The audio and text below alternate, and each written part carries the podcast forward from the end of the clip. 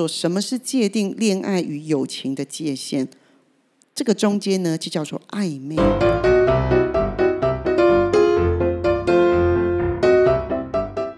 大家好，我是 Grace，欢迎大家今天继续收听我们的节目。呃，今天呢，要跟大家聊一个特辑，关于爱情这恼人的事。有没有觉得这个题目非常的吸引人呢？这也是我过去在智商的经验里面，大家会最常提到的问题。我就想说，找个机会帮大家整理出一些问题。那我们用问题的方式来跟大家做讨论。我把它分成上下集。在上集当中呢，我们会讨论如何在爱情的迷宫中找到自己的道路。那有可能你已经深陷热恋，或者是说你可能。呃，铸造了不可破坏的恋爱连结，那或者是你已经对你的伴侣有非常多不满的行为，你到底要怎么样来应对呢？在今天的节目当中呢，希望我们能够帮助你去揭开这一些迷雾，然后帮你找到恋爱中的解药。那么呢，在下一集当中，呃，我们希望能够带你穿越爱情的风暴。你可能正因为失恋的痛苦，不知道如何走出来。那也不知道到底要在恋爱关系中如何保持自我，而不被爱情吞噬。那有些人也会问：那到底爱情跟性欲交织的时候，我到底应该要怎么去分清楚它？也或者是有人遭受到伴侣的身心灵情绪霸凌，或者是精神虐待，到底应该要怎么自保？最后呢，当信任关系破裂的时候，到底要怎么去修复它？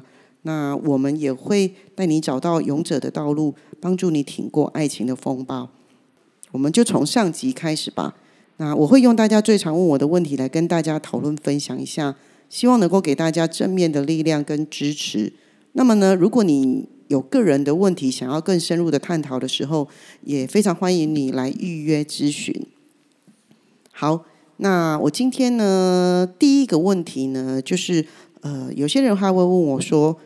老师，我到底要如何知道我是不是真的是爱上了他？也或者是呃，我有一点分不清自己的感觉是什么？很好，嗯，其实爱啊是一种比较深度的情感连接跟关怀。那当你开始关心某一个人的幸福，跟关心你自己一样的时候，而且你会愿意跟他们建立比较深度的情感连接。那什么叫做比较深度的情感连接？那就是你比较愿意让他进入你的心，这都有可能是你已经爱上他的表现。那每个人其实对爱的体验方式跟他的付出的方式都有一些不同，但最重要的是你要能够诚实的面对自己的感受。这是我最常在告诉我的个案们，就是如果你能够真诚的面对你自己的情绪的时候，你就比较容易走出你的困境。那么，呃，我举个例子来说好了。当你会开始的为对方的快乐跟幸福付出关心，并且你会优先考量他们的需求，那么这都有可能是爱上他们的讯息。那也或者是你愿意为他们牺牲自己的时间，也在他们有困难的时候，你会主动并且伸出援手。其实这都是爱的非常基本的表现。当然，我们也可以再深入的探讨一下，关于你是不是真的爱上某个人。在情绪心理上的反应，我举一些比较简单的例子，好，可以帮助大家去做一些检核。例如，你可能呃会没有办法停止思考他们。怎么说呢？当你爱上某一个人的时候，你可能会发觉自己怎么无时不刻都在想念他们。不论是在做什么事情，你的思绪总是不自主的飘向他们。这都是因为你对他们有强烈的情感投入。那也表示他在你的生活当中占据了非常重要的位置。第二个呢，你可能在他们面前会感到紧张或者兴奋。当你有机会一起互动的时候，哦，你可能会心里面觉得嘣嘣的跳，而且你的眼光会不自主的跟着他走。那你也会特别的注意他的行为跟言谈，你也会特别的关注自己。为什么呢？因为你希望留下最好的印象。那这种的反应是因为你的身体正在回应你的情感，所以它是比较属于一种爱情的生理现象。再来就是我刚刚说的，当你真的爱一个人的时候，你就会特别关心他们的快乐，你会觉得他的快乐可能比你的快乐还要来得重要。而且当他们成功的时候，你也会为他们感到快乐还有开心。呃，例如这个人他得到了一份新的工作，或是他实现了自己的目标，哇，你的快乐感可能会跟他一样多，甚至会超越他。还有，当你爱上一个人的时候呢，你也会努力的去理解他们的感受跟经历。当他们有困扰的时候呢，你会非常的有耐心去聆听，并且你会非常的想要提供支持跟安慰。那当然的，当他们如果面临困难的时候，哇，你可能会感同身受，而且会希望待在他的身边陪伴他。最后一个就是你可能会愿意为他们做出牺牲。当你真的爱一个人的时候。你可能会愿意为他们做出一些呃生活上的牺牲，但是这不一定是做出重大的改变，有可能是一些日常生活上的小事。例如，他今天很想要去看舞台剧，可是你其实很想去看棒球，可是，在同一个时间，你反倒会放弃你的喜好，为了陪他而改变你的计划。所以，当你会有一些这些蛛丝马迹出现的时候，都有可能你正在爱上一个人。好，因为。刚刚说的这一些，都是有可能是爱情可能会引起的一些情绪，还有心理反应。但是呢，每一个人的感受跟展现爱情的方式还是有所不同的。但提供这些呢，是希望你们可以自己去检视或者去感受。那当然，我们可以来讨论一件事情，就是到底喜欢跟爱有什么不同？这也是非常多人在问的问题。其实啊。喜欢跟爱两者在情感的深度跟投入的程度上是有非常多明显不同的区别。当你喜欢一个人的时候，你可能会对他们感到吸引，喜欢他一起共度时光，而且你会欣赏他的一些特质，还有他的人格跟品格。那这种情感通常我们会觉得比较呃表面，为什么呢？因为它可能会随着时间还有情况的变化而产生变化。我举个例子来说，你可能会喜欢一个人，因为他可能是他的外貌，你第一眼被他的才华或是被他的幽默感吸引。那也或者最常有的状况是，哇，你们有共同的兴趣，所以这种喜欢的感觉有可能是因为新的或是新鲜的，所以你可能会产生这种感觉。但它也可能因为有下一次的新的刺激，你可能也会。改变了你原本有的感觉。然而，当你爱一个人的时候，你的感情会再深一点，再更持久一点。因为爱一个人，通常我们会比较容易涉及到更深层次的连接跟理解。那而且你会愿意接受他们所有的优点还有缺点。我们刚刚说的喜欢，它都是在优点比较多一点。那爱情，它通常会涉及到。呃，更深的一点，那就叫做承诺。什么叫承诺呢？即使你面对困难的时候，你也愿意待在他们的身边。爱情意味着你关心他的幸福，你也会愿意为了他的需求还有他的权益去争取，并且在他们最需要你的时候，你就待在身边，并且给予支持。那实际上，在感情的经历当中，喜欢跟爱，它并不是完全分开的。因为我们可能会从喜欢一个人开始，然后随着时间的推移，你跟他越来越多的相处，你对他的情感可能会变得更深，最终有可能会发展成我们所谓的爱情。但是在这个过程当中，你可能也会对这个人的认识变得更深，并且你的感情也会变得更成熟，还有更稳定。如果要用我的角度来回答这个问题，我会更喜欢说。喜欢是一种广度，但爱其实是一种深度。怎么说呢？因为喜欢它涵盖着很多不同的人事物，而且可以随着情况的变化而变化。我可能会喜欢许多不同的人，那因为他们的外表、他们的性格，或者是他们的才华，也或者是我们有着共同的兴趣，因为我们可以一起分享。我喜欢跟你分享，可是相较之下。爱它更像是一种深度的原因，是因为爱我必须要更深入的去理解这一个人，那我要接受他的优点跟缺点，而且我也得愿意为了他的幸福付出努力。那其实爱情需要时间跟精力来培养，我觉得它会远远超过单纯的喜欢。我用这种比喻，希望能够帮助大家理解喜欢跟爱之间的区别。但实际上这两种感觉并不是互相排斥的，因为你还是有可能从喜欢一个人开始，然后随着你跟他的关系的深化，这种感觉也常常可能发展成爱情。同样的，当你很爱一个人的时候，你也仍然可以欣赏他们的特质，并且享受跟他们一起共度任何的时光。所以这也是一种喜欢的表现。对，那希望这个喜欢跟爱能够帮助大家去理清，因为现在的人很常会在这两个地方，呃，会觉得，诶，到底我是喜欢他还是爱他？那有些时候，如果你只是因为单纯的喜欢他而跟他在一起，那常常为什么后面会分手的原因，都是因为你其实并不能够接受他的缺点，你只想要跟他在一起有快乐的感觉。那这个对于呃，爱的承诺可能就还有一段的距离，得需去努力了。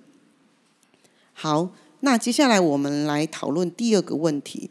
那也有同学问我说：“那我应该要如何建立健康的恋爱关系？”对，恋爱关系呢很容易发展，但健康的恋爱关系呢，其实它里面包含的尊重、坦诚的沟通，还有彼此之间的界限。以及伴侣之间的接纳跟了解，这些都是非常需要时间还有耐心。这两个人要愿意共同努力，一起去建立这个健康的关系。那举个例子来说，当你的伴侣跟你表达他们的需求的时候，你应该要诚实的反馈你的感受，而且你要尊重他的观点，即使你们可能有不同的看法。这个很重要哈。我举个例子来说好了，有一些伴侣，呃，最常见到的有可能是在政治立场上的不同，那常常可能因为到了选举，或是到了什么时候，两个就开始交战，或是开始吵架，甚至有人离家出走。哦，其实这个都有一点点过于不及啦。所以其实，呃，我们都应该要了解，建立健康的恋爱关系是不容易的，所以大家应该要更加的小心翼翼。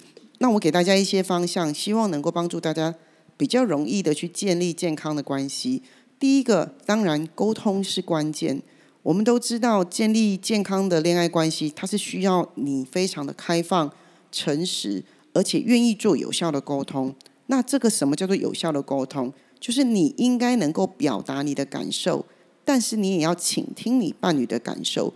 这个不仅只是日常生活的事情哦，当然也是关系到你本身的期望跟需要，那还有你的情绪上需要的，这些都可能带来一个更深的连接感，因为你们彼此都会觉得自己被理解，还有被尊重。那接下来就是我说的互相尊重了。尊重呢，其实我觉得不仅仅是在恋爱关系上了，在任何一个关系上，我觉得它都是一个很重要的基础。那什么叫尊重？你要包括欣赏对方的观点，那你要尊重对方的界限在哪里，不要越界。当我们的尊重存在的时候，你会觉得你存在这段关系里面是安全而且舒服的。所以这也表示你可以深化你对关系的信任跟投入。然后只有自己处在一个很安全的状态之下，才会愿意打开你的心房。所以这个是非常非常重要的。再来就是你们要维持独立性。我常说，即使你们天天同在一个屋檐下，你也需要保持自己的独立性。嗯，这里面包括什么？维持你自己的兴趣，还有你自己的朋友跟你自己的活动。不要做什么事情两个人都要在一起。其实某种程度上的独立性是可以让你保持情绪的平衡的。为什么？因为你的生活不用完全依赖你的伴侣，在情感上。你有你自己的朋友，跟你有你自己的兴趣，这个也可以为你自己带来自信，还有你自己的自尊，而且也会增加你们之间关系的丰富性，因为你们可以回来互相分享。我觉得这是很重要的。那健康的恋爱关系呢，还有很重要的地方叫做解决冲突的能力。在关系上，冲突都是没有办法避免的，但关键是你如何处理这些冲突。健康的恋爱关系。必须要能够平静而且公正的去解决冲突，那这中间可能会需要谅解对方、愿意妥协，还有愿意沟通。如果大家愿意做好这件事情，你的情感就会有相对的稳定感，而且也可以增进你们彼此的信任跟满意度。接下来我要说的是表达还有感激，请、谢谢你、我爱你，甚至对不起，都是对于伴侣的爱还有感激的表达。它绝对可以增强我们感情之间的连接感还有幸福感。可是我不知道为什么，好像很多人都不太喜欢说这些话，觉得说这些话很别扭。那如果你对于言语上的表达，呃，是你会觉得你是很薄弱的，那么你也可以透过一些行为方式来表达，例如透过一些小事来照顾对方、支持对方，或是给对方一些小惊喜。我觉得这都能够加深你跟你伴侣之间的连接感。那我都觉得，就是越熟的伴侣，你才越要不吝啬的表达，因为我觉得人相处久了，难免日常生活嘛。难免就是柴米油盐酱醋茶，所以我们才更需要一点点的小惊喜来加温。我觉得这个会非常有助于两性的关系。伴侣之间如果能够有共同追求的目标，其实不论是短期或是长期的，也都是能够非常提升你们之间的连接还有合作。每一段关系其实都是独一无二的，而且其实都很需要我们不停的努力跟学习。以上这些建议呢，都是希望能够呃帮助你去建立健康的恋爱关系。但是其实还是建议大家要找到属于自己的方式。那我们来聊一下第三点，就是如果我并不喜欢我的伴侣的某些行为，我应该要怎么做？哦，这个问题很重要。首先呢，呃，我记得我之前有一集在 YouTube 里面在讲沟通，也有提到这件事情。当你觉得伴侣有某一些行为让你觉得不舒服的时候，第一件事情，呃，不是去找他理论，或者是告诉他，请他改变。首先呢，你需要明确的去感受自己的感受，然后找个适当的时间，再和伴侣去讨论这个问题。最重要的是，语言的选择上，你一定要避免攻击性，而是要更加强调你的感受，并且具体的去陈述。最后呢，才能够去表达你的需求。我举个例子来说好了，嗯，如果你的伴侣有一些行为让你感到不悦或困扰，呃，基本上这是一个很常见的状况。那我们要做什么事情呢？我举个例子来说好了，如果你的伴侣呢，他经常忘记帮忙做一些家庭的琐碎事务，例如打扫啊、洗碗啊、倒垃圾啊，这些呢，常常让你感到不快还有压力，因为他不做，你就得要捡起来做。那这个时候呢，我们要怎么样进行有效的沟通？第一，我刚刚说了，你要确定你的感受，你可能会感到困扰、生气，或许还有一些受忽视的感觉，因为你觉得你的伴侣没有重视你的需求，还有你认为这是一个共享的责任。那再来，你要思考一下，你可能会发现这种行为让你感到不公平，你感觉你在家庭责任上承担了过多的部分，也或者呢？你可能会担心这样的模式如果持续下去，未来你只会做的更多，不会更少。那我们接下来我们就要进行一个沟通，就是用我的讯息来沟通。什么叫我？就是以你的感受为沟通。你可以选择一个合适的时机跟地点，向你的伴侣表达你的感受。例如，你可以说：“当我看到碗槽里面的碗都没有洗，我会感觉到很有压力。”我感觉我在家庭的责任上承担了过多的部分，然后你可以提出一些比较具体的建议，例如你可以跟他说：“我觉得我们是不是来制定一个家庭清洁的时间表，或者我们可以轮流做这些家务，这样我们都应该知道自己该做些什么，并且我们可以一起互相共享这些责任。”最后。你也需要保持开放的态度来聆听你的伴侣的反应，他们可能会有自己的想法或者是理由。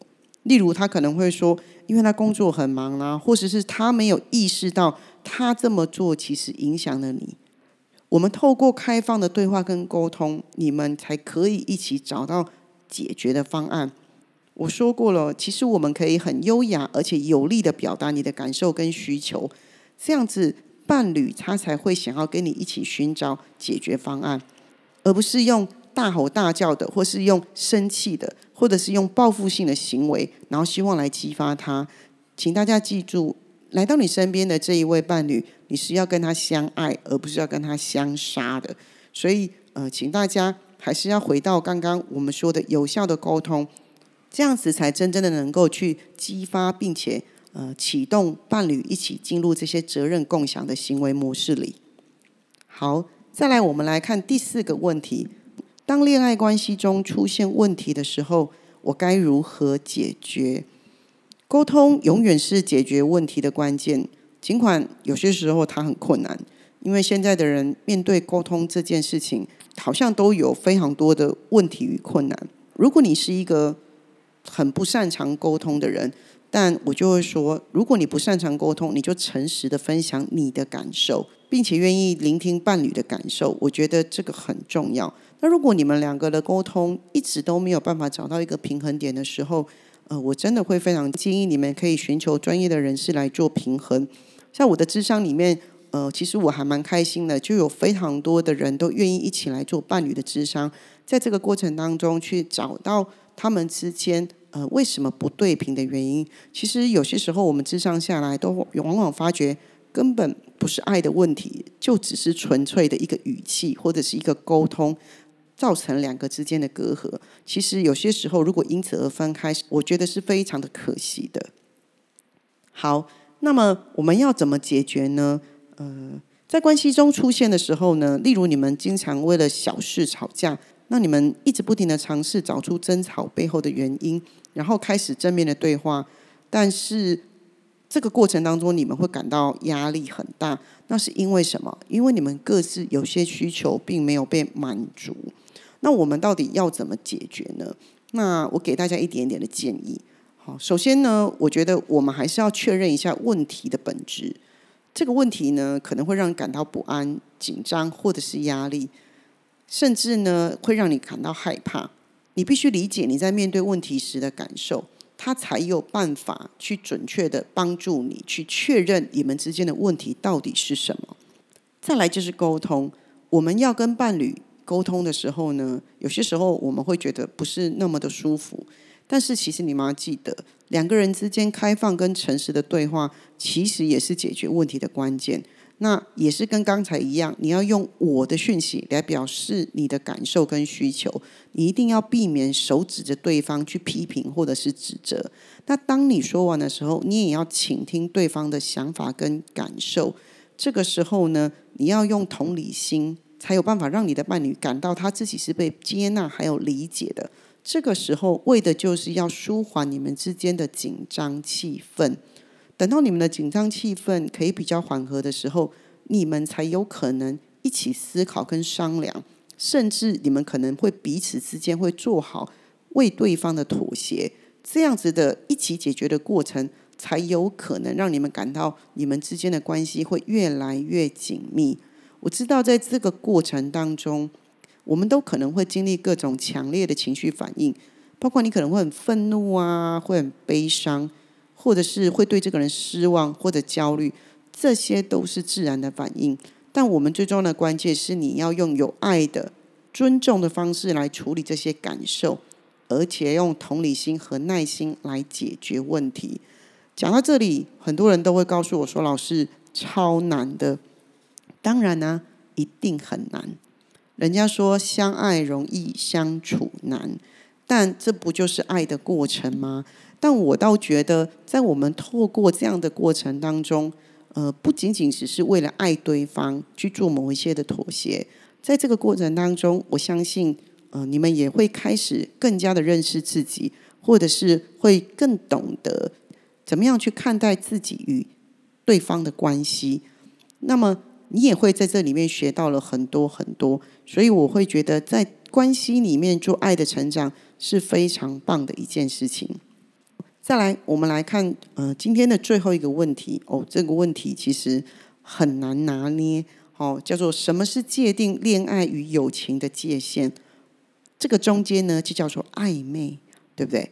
那其实这两者之间的界限其实本来就很模糊，特别是。当你跟一个朋友变得非常亲近的时候，恋爱呢通常会包含着强烈的情感的吸引，而友情呢则是基于共享的经验跟相互支持。这个有一点像刚刚的喜欢或者是爱。那对于你自己的感受，你一定要保持比较开放还有诚实的面对。你理解自己真实的想法才是关键呐。你到底是把这个人当朋友，还是对这个人有感觉？你应该自己很清楚吧。